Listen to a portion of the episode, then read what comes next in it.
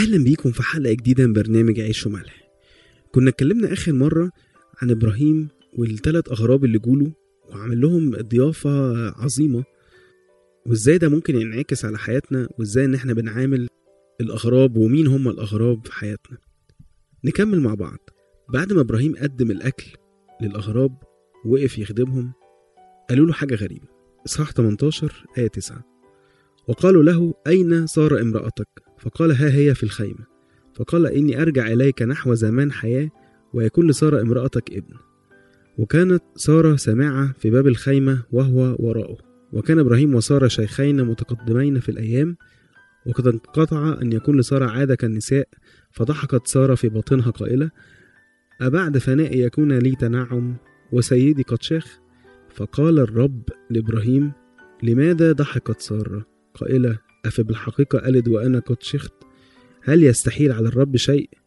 في الميعاد أرجع إليك نحو زمان الحياة ويكون لسارة ابن.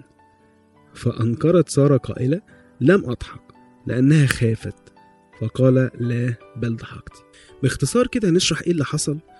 هما هما بياكلوا أو بعد ما خلصوا أكل قالوا له فين مراتك سارة بالاسم؟ ودي كانت حاجة غريبة لأن هم المفروض أغراب ومش عارفين يعني اسم الزوجة وغريب إن هم يسألوا على الزوجة. فلما سأل لما سألوا بالاسم ابتدى يتأكد أكتر إن الناس دي مش مش أغراب طبيعيين. فقال, فقال لهم على طول جاوبهم ما سألهمش ليه. قال لهم أهي في الخيمة جوه. فراح قال له أنا هرجع لك كمان مدة معينة وهيكون سارة عندها ابن. يعني هو كأنه كان عايز يلفت نظر سارة اللي هي قاعدة مستنية المفروض أي مثلا حاجة يكونوا محتاجينها انه الكلام ده موجه لك يا ساره انت كمان.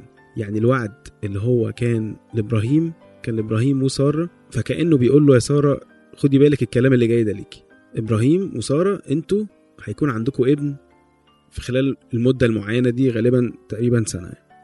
طبعا هو بيأكد هنا تاني إنه إبراهيم وسارة كانوا كبروا جدا بقوا شيخين يعني. وسارة ما بقاش إنها ما بقى خلاص ما بقاش ينفع إنها تخلف. ومع إن الوعد ده كان لسه بيتقال لإبراهيم في الإصحاح اللي قبله وإبراهيم نفسه كمان ضحك من الفرحة وضحك من الفكرة إن هو يا هكون واحد عندي 100 سنة ولسه بجيب عيل واربيه وأكبره واعمل له وأدلعه وأعمل كل الكلام ده فضحك. هنا بقى سارة برضه ضحكت بس ضحك سارة كان مختلف شوية. تقريبا كان في يعني هو كان في طبعا فرحة بس كان في حتة عدم إيمان.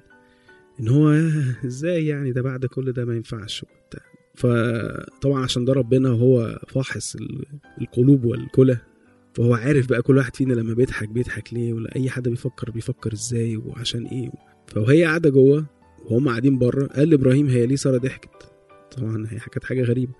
وراح قايل حاجة مهمة قوي هل يستحيل على الرب شيء؟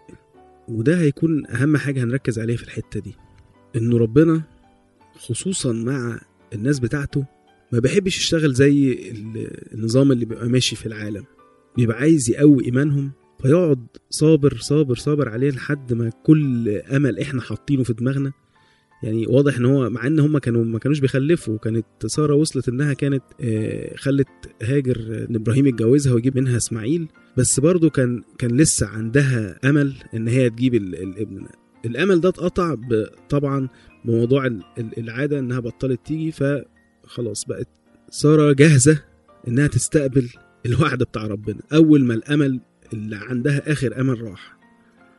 وده الوقت اللي عادة ربنا بيشتغل فيه مع الناس بتاعته. النهارده بالصدفة كان الصبح موضوع في عواميد عن قصة مشابهة قوي الموضوع ده هي قصة جدعون. إحنا مش هنحكي قصة جدعون اللي عايز يسمعها ممكن برضو يسمع حلقة عواميد النهارده. بس أهم حاجة إن هو برضو ربنا كان معايا جيش كبير قوي مع جدعون. مش كبير قوي يعني بس هو كان كبير كان 30 ألف وهم كانوا الأعداء كانوا 130 ألف. وبعدين ربنا قال له لا لا لا قلل لي الكلام ده بقى كله. أنا مش عايز الناس دي يوم ما تكسب برضو يكون عندها إيه إحساس إن هم كسبوا بسبب إن هم عدد. لا. فقعد يصفي فيهم لحد ما وصلوا 300 قال له بس حلوين قوي كده. دول هم دول بقى اللي إحنا هنشتغل بيهم. لأنه دول وحتى بقى والخطة بتاعت الحرب والطريقة اللي هم حاربوا بيها كانت في منتهى يعني السذاجة في نظر الناس. بس هم طبعا عشان هم عندهم إيمان فما استهونوش ما ضحكوش. ودي الحاجة اللي إحنا لازم نبقى حاطينها في دماغنا قوي. إنه أول ما كل امل يروح وربنا يبتدي يكلمنا إن أنا لسه هاجي ولسه هشتغل ما أضحكش. ومش هتشتغل فين؟ وخلاص والدنيا باظت ومبقاش في أمل. لا ده هو ده بقى الوقت اللي ربنا بيشتغل فيه. راديو ملاحة.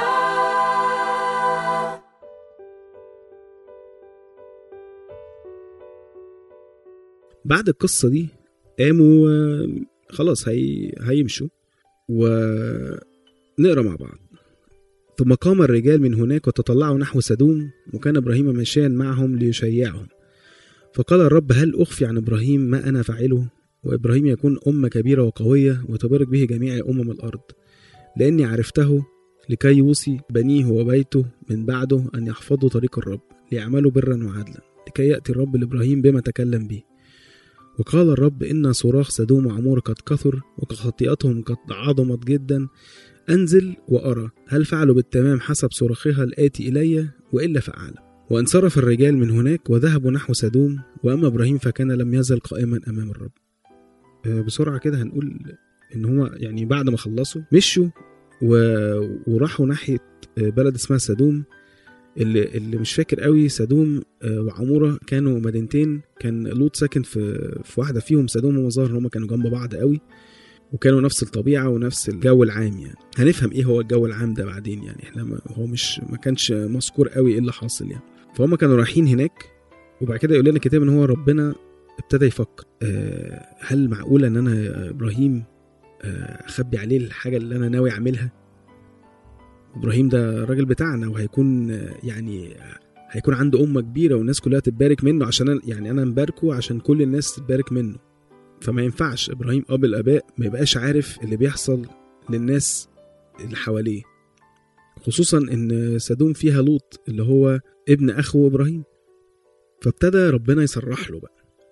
وهو كان إبراهيم ابتدى يفهم إنه ده ربنا خصوصا بعد الوعد اللي قاله له واللي هو كان قاله له قبل كده. فقال له حاجة يعني مؤلمة شوية. قال له إن صراخ سدوم وعمورة قد كثر وخطيئتهم قد عظمت جدا. إن هو يعني من كتر الخطية وما ما بق- ما بقاش ليها أي مقاوم كأن الأرض بت, بت هي بقى اللي بتتكلم عن نفسها هي اللي بتتكلم عن الخطية عن كتر الخطية. ف يعني بتدعو ربنا إن هو إن الخطية دي بقت كتيرة قوي. والكلام ده هنلاقيه حصل في زمان أيام قايين وهابيل برضو لما لما قايين آه، قتل إيه أخوه هابيل وربنا راح سأله قال له أنت أنت إيه اللي أنت عملته ده؟ دم أخيك صارخ إلي من الأرض. ودي حاجة م، إن, كانت تبدو برضو مؤلمة إنه إزاي إنه آم، إن الخطية بيبقى صوتها عالي قوي وبتزعج ربنا جدا. وربنا بيحس جدا بالخطية ما هواش قاعد في حتة وإحنا قاعدين في حتة هو مش حاسس بينا. لا هو كل شوية كده يدينا أوامر أو يدينا حاجة. لا هو بيبقى حاسس بالخطية جدا ومضايقاه جدا. وهنلاقي إنه إنه رد فعله للخطية كان غريب جدا. يعني هو يعني هو وصل لمرحلة إن الخطية بقت شديدة قوي في المدينتين دول. فربنا إيه بقى قال هعمل إيه؟ أنزل وأرى هل فعلوا بالتمام حسب صراخ خلقاتي وإلا فأعلم. يعني يعني حتى ربنا في الأمور اللي هي كأنه هو طبعا هو موجود في كل حتة وشايف كل حاجة بس هو عايز يفهمنا كأنه لا أنا لازم أروح بنفسي وأشوف الخطية دي فعلا شديدة كده وتستاهل العقاب وتستاهل ال- اللي هيحصل بعدين ولا لأ؟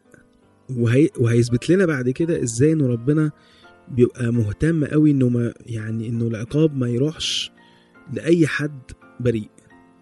مهما كان حتى لو هو يعني كان متورط أو كان من بعيد أو إن هو كان ضعف شوية لا بس هو برضه بيحمي ولاده. وده اللي هنشوفه في خلال قصة سدوم وعمور عامة يعني.